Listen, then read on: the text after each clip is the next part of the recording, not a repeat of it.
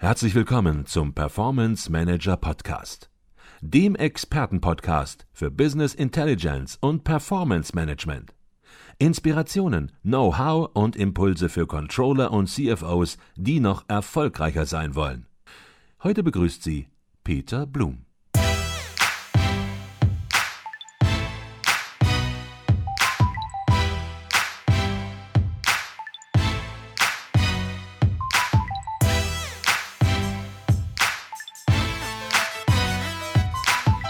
Gehen wir nochmal darauf zurück. Ähm, die Menschen sind heute ja öffentlich. Also ich glaube, in Zeiten von Zing und Co., LinkedIn, ähm, da ist es fast eine Utopie zu sagen, man kommt nicht an die Menschen dran. Man bekommt, glaube ich, immer raus, wer wo arbeitet. Ähm, jetzt hatten Sie gerade ein ganz interessantes Beispiel gebracht, nämlich da kommt eine E-Mail von einem vermeintlichen CFO oder Controlling-Leiter, der seinem Mitarbeiter anweist, bitte überweist bitte mal zum Lieferanten äh, 10.000 Euro oder einen anderen Betrag. Und wo man nicht, wenn man nicht aufpasst, hier ganz schnell Fehler. Ja. Äh, und sie sagten auch, das passiert. Das ist passiert. Ja passiert wahrscheinlich jeden Tag an der Stelle. Was sind da geeignete Instrumente des Informationsaustausches? Weil E-Mail scheint es an der Stelle so in der Form, wie wir E-Mail kennen, dann nicht zu sein für solche Anweisungen. Ja, das stimmt. Ähm, zumindest nicht die klassische E-Mail. Und ja. ich habe gerade eben noch einen Artikel ähm, ähm, im, im Heise Verlag gelesen, sozusagen wo jemand genau das sagte, was ich, das, die habe ich gerade wiederholt, mit PGP ist tatsächlich tot, äh, es hat sich nicht durchgesetzt, tolle Technologie für ja. Snowden, aber in unserem täglichen Geschäft ähm, einfach nicht handhabbar.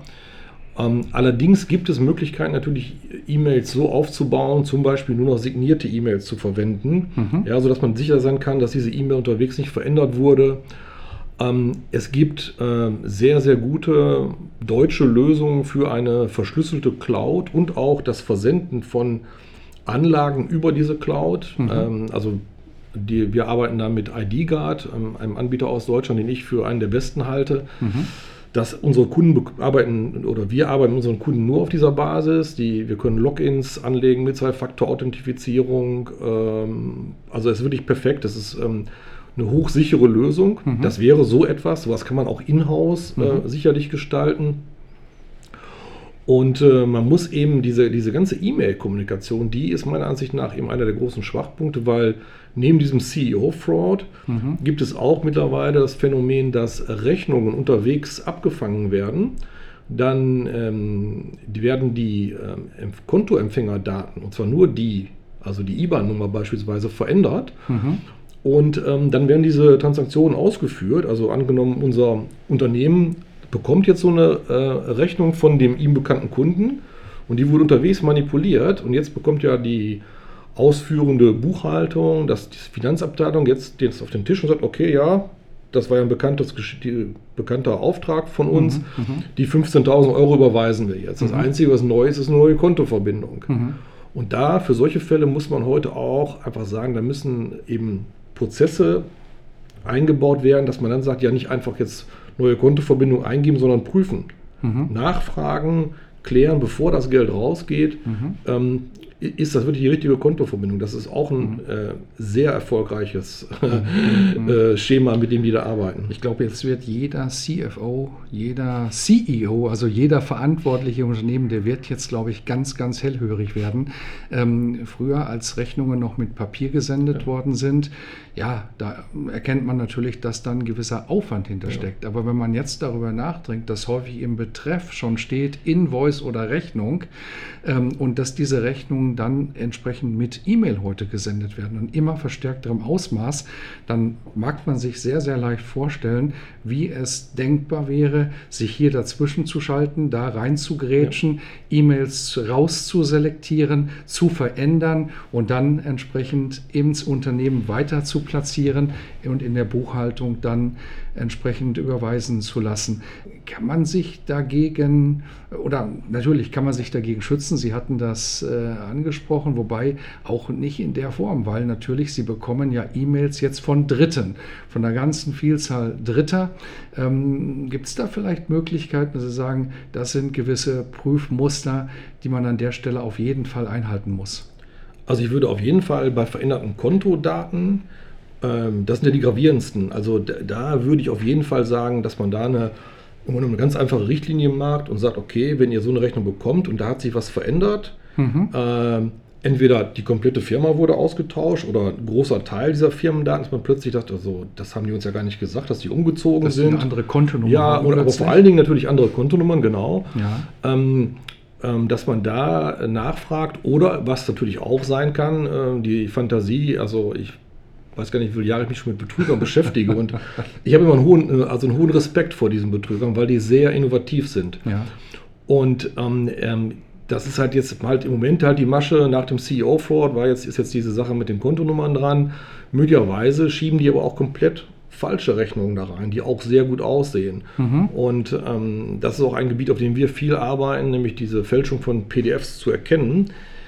Ist nicht so super schwer, aber für den Laien, der einfach auch damit eigentlich nichts zu tun hat, kann man dem das nicht so wirklich zumuten. Deswegen kann man es im Grunde im Abfangen über über Richtlinien und mhm. auch dann wieder über diese sicheren Kanäle, die man da schafft. Mhm. Ja, dass man ähm, vielleicht bestimmte Portale nutzt, wo die Rechnungen hochgeladen werden müssen, solche. Geschichten. Mhm. Ja, und nicht mhm. eben, schick mir mal per Gmail an meine web.de-Adresse die Rechnung. Dann ich glaube, was man spürt, und deswegen sagte ich auch, jetzt werden Führungskräfte hellhörig, wir reden gerade über die Spitze des Eisberges. Sie haben da gerade mal zwei, drei Beispiele gebracht und die haben schon alarmiert.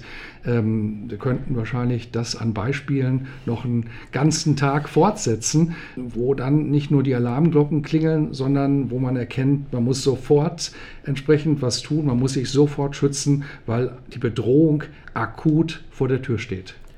Ja, und das finde ich aus der Sicht des Unternehmens Führers und des Managements. Und äh, selbst mit meinem kleinen Team stehe ich ja vor der gleichen Herausforderung. Ich sehe das dann und sage mir so, okay, ich bin mit meinem CFO verheiratet, das macht die Sache manchmal leichter, manchmal schwieriger, kommt immer auf die Sichtweise an, aber wir sind halt sehr eng verzahnt. Äh, es gibt keinen Mitarbeiter, den ich nicht kenne.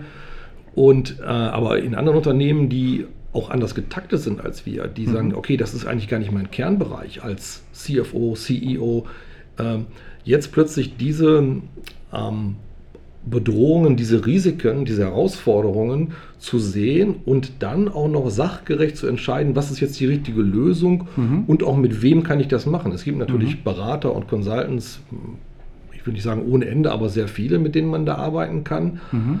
Ähm, und das ist, das ist einfach eine echte Herausforderung, ja, zu mhm. sagen, wie viel Budget stelle ich dafür zur Verfügung. Ähm, große Konzerne haben das einfacher, die haben ihre äh, Konzernsicherheit, äh, Corporate Security, IT Security. In der Hoffnung, dass die gut zusammenarbeiten, lässt sich da natürlich sehr viel bewerkstelligen. Aber ein mittleres Unternehmen, das kein, äh, keine eigene Unternehmenssicherheit hat, mhm. an wen soll der Vorstand das dann outsourcen? Mhm. Ja, wer macht das auch noch mit? Und das mhm. finde ich schon, also ich frage mir das, ich habe da auch keine Antwort drauf tatsächlich, mhm. aber ich mhm. sehe halt die Herausforderung. Man kann sich dem nicht mehr verschließen. Mhm. Das muss gemacht werden. Und die Anforderungen, die sind natürlich auch viel diffiziler, als nur Spams rauszusortieren ja. oder irgendwelche Viren. Das haben wir natürlich ja. jetzt auch ganz klar verstanden. Ja. Reputationsmanagement, ein ganz wichtiges Thema in diesem Zusammenhang. Ähm, worum geht es da? Es geht darum, wenn nun das Kind mal in den Brunnen gefallen ist und beispielsweise mal eine Überweisung passiert ist von 10.000 Euro und der Buchhalter merkt, da ist was schiefgelaufen. Fangen wir vielleicht mal bei diesem Mitarbeiter an, der es hier ausgelöst hat. Wie soll der sich verhalten? Ja, also erstmal muss er auf jeden Fall natürlich äh, in dem Fall mit seinem äh, Unternehmen und seinem Management sozusagen das klären. Also das muss ja sofort, man muss sofort reagieren. Also wenn ähm, Probleme passiert sind, wenn, äh, wenn diese Tat irgendwo, dass man sagt, hier stimmt irgendetwas nicht oder man weiß sogar, dass etwas nicht stimmt, ähm, dann gilt es eben, einen vorhin angesprochenen Plan in der Tasche zu haben, so einen Krisenplan, wo man sagt, mhm. okay, mit wem spreche ich darüber? Mhm. Habe ich einen externen oder internen Berater, mit dem ich äh, Unternehmenssicherheit und ähnliche Dinge besprechen kann? Mhm. Und äh, wenn man das dann hat, äh, mir geht es immer besser, wenn ich einen Plan habe. Ich kann ihn auch wunderbar ändern, bin ich völlig mhm. entspannt bei, aber ich mhm. habe erstmal einen Plan. Mhm. Und ähm, danach dann vorzugehen, wenn der jetzt nicht da ist, würde ich auf jeden Fall anraten, ähm, die Sache ähm, äh, also einen, einen, sachkundigen Dritten zu suchen, mit dem ich das besprechen kann. Mhm. Natürlich kann man auch zur Polizei gehen, je nachdem, was für ein Sachverhalt das ist. Mhm. Ähm, und äh, die um Unterstützung bitten. Die haben auch hier in Nordrhein-Westfalen zum Beispiel beim Landeskriminalamt eine sehr schlagkräftige Cybertruppe, die auch speziell für Unternehmer da sind. Mhm. Also man muss da agieren und nicht wochenlang noch warten. Okay, also der Mitarbeiter, das habe ich verstanden, der muss sofort offen sein, der soll nicht warten, der muss sofort seinen Chef ja. informieren, der soll auf keinen Fall versuchen, wenn er ja, so einer Attacke ausgesetzt war, dann noch was zu retten, sondern er muss sofort seinen Chef ja. informieren, damit agiert werden kann. Ähm, jetzt stehen natürlich Unternehmenschefs, Vorstände, Geschäftsführer, ähm, das ist so ein bisschen der zweite Teil der Frage, die stehen im Fokus der Öffentlichkeit.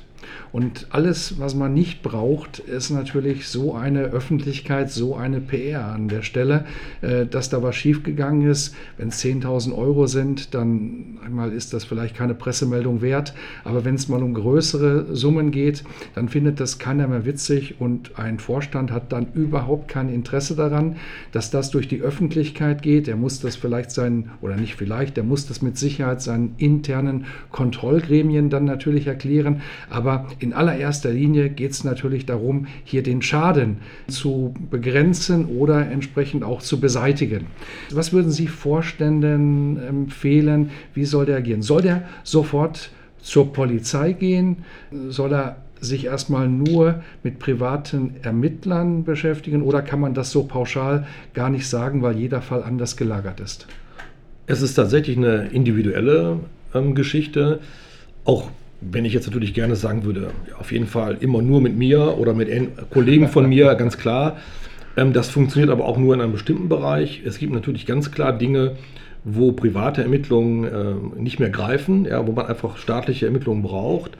Äh, immer hilfreich ist für jede Art von staatlicher Ermittlung sozusagen eine gut vorbereitete Geschichte, sodass die, äh, meine Ex-Kollegen sozusagen sofort erkennen können, was ist hier für ein Sachverhalt, was ist zu tun, was wurde schon gemacht. Das hilft natürlich. Also meine Empfehlung wäre, sich frühzeitig für so eine Krise zu rüsten und zum, mehrere Bausteine zu haben. Das heißt, äh, wer ist sozusagen in meinem Krisenstab, wenn ich das mal so nennen darf, drin? Habe ich einen internen Berater? Habe ich eine interne Sicherheitsbeauftragtenfunktion, der sich dann auch auskennt? Habe ich vielleicht noch einen, einen Anwalt, mit dem ich ähm, äh, der auch gut verknüpft ist und gut ver, äh, vernetzt ist.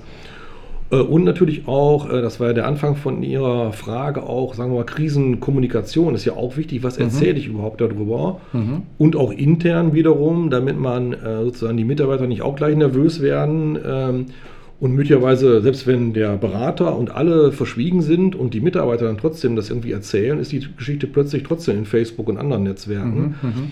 Also diese Krisenkommunikation intern und extern, die, muss man, die gehört für mich auch dazu. Es ist eigentlich ein Team, mhm. das da zu arbeiten hat. Äh, mhm. Und ähm, das kann man sich vorher schon so zumindest ähm, zusammenstellen, meiner Ansicht nach, sodass okay. man es dann hat. Also das heißt, jeder Fall ist anders, aber Sie würden generell sagen, Natürlich sollte man zur Polizei gehen, ähm, um es mal so ganz allgemein zu formulieren, ja. und dort berichten, aber auf der anderen Seite gerüstet sein. Und gerüstet sein heißt, dass man sich nicht im eigenen Arbeitszirkel zusammensetzt und sich überlegt, was könnte alles passieren.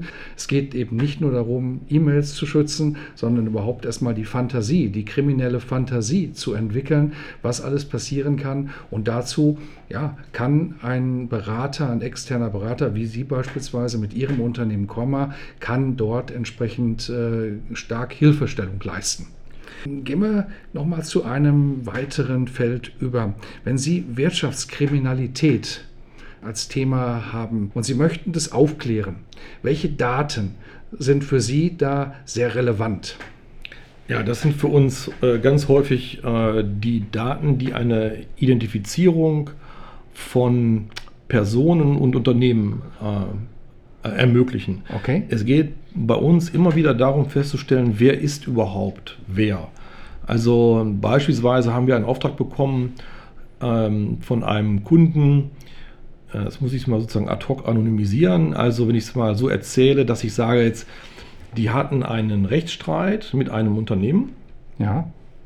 äh, in, im, im Norden, im, im Norden von Europa und plötzlich tauchte da äh, dieses Unternehmen auf und sagte jetzt, okay, wir kriegen irgendwie, ich sag mal, 100.000 Euro oder eine richtig große Summe, 10 Millionen, sagen wir mal, sodass sie also alle hellhörig wurden und sagen, oh, das ist aber spannend hier, wie, wie, die kennen wir zwar, aber wieso 10 Millionen? Und das sah doch auch aus, als wenn diese 10 Millionen berechtigt gewesen wären und keiner konnte es jetzt richtig erklären. Sagt dieses Unternehmen genau, in Nordeuropa? Genau, ja. roter Alarm. So, und wir bekamen jetzt den Auftrag, äh, der, der Security-Manager war schon auf dem Weg zum Flughafen, um dahin zu fliegen. Und wir sollten dieses Unternehmen, das diese Forderung hatte, ähm, ähm, klären oder den Hintergrund klären, eine Hintergrundermittlung machen. Ja. Und ähm, wir haben dann eben die Daten angefordert. Ähm, ja, in Deutschland wäre es Handelsregister, natürlich Finanzprofile, ähm, wo sind diese Mitarbeiter äh, vernetzt und so weiter und haben dann festgestellt, und das war am Ende eine ganz einfache Geschichte, dass dieses Unternehmen äh, nicht das war, was die eigentliche Forderung vielleicht hätte stellen können, sondern die haben den Namen dieses, dieses anderen Unternehmens übernommen. Mhm. Ja, also das waren zwei mehr oder weniger eh beide dubiose Firmen, mhm. aber die eine hatte vielleicht noch einen Ansatz, die andere hatte nichts damit zu tun. Mhm. Und die haben einen, Unterne einen Namenswechsel gemacht mhm. und mit dem neuen Namen sind die dann aufgetaucht und gesagt, hier sind unsere Forderungen. Das mhm. heißt, auf dem Papier war alles okay, aber es war einfach nicht der Geschäftspartner, der physikalische, der eventuell hätte Forderungen haben können. Mhm, das heißt, ähm, die konnten dann ganz einfach diese Sache abwehren und sagen, ihr seid überhaupt nicht unser Ansprechpartner, mhm. mit euch reden wir gar nicht. Und dann war der Fall ähm, relativ schnell erledigt. Das heißt, manchmal ist es einfach die einfache Überprüfung von Dingen. Mhm. Ähm, anderes schnelles Beispiel ging es um eine Lieferung von Diamanten, die verzollt werden sollten. Und ähm, dann war ein Gutachten dabei, das eben den Wert dieser Diamanten belegte. Da ging es auch um ziemlich hohe Summen, die mich auch dann beeindruckt haben, wo ich sagte, okay, ähm, schon eine spannende Geschichte. Und wir haben dann einfach die Leute angerufen, diese, diese, dieser Verein, in dem Sinne, der dieses Gutachten erstellt hat, eine ganz renommierte Gutachtervereinigung, und gesagt, okay, ähm, Gutachten sowieso, sowieso habe ich hier liegen, können Sie mir sagen, ob das authentisch ist? Und mhm. die haben sofort mitgespielt, per Telefon, auch hinterher per E-Mail und haben gesagt, nee, das ist eine Komplettfälschung. Und dann war der mhm. Fall auch sehr schnell erledigt. Also es sind manchmal Basisdinge, die wir machen, mhm. anrufen, Sachen verifizieren, nicht glauben, dass das so stimmt, alles, was ich da habe, und dann mhm. eben mit, ähm, mit, mit Personen- und Firmendaten gucken, wer ist mit wem beteiligt, wer gehört wohin. Es ist sehr mhm. viel Puzzlearbeit.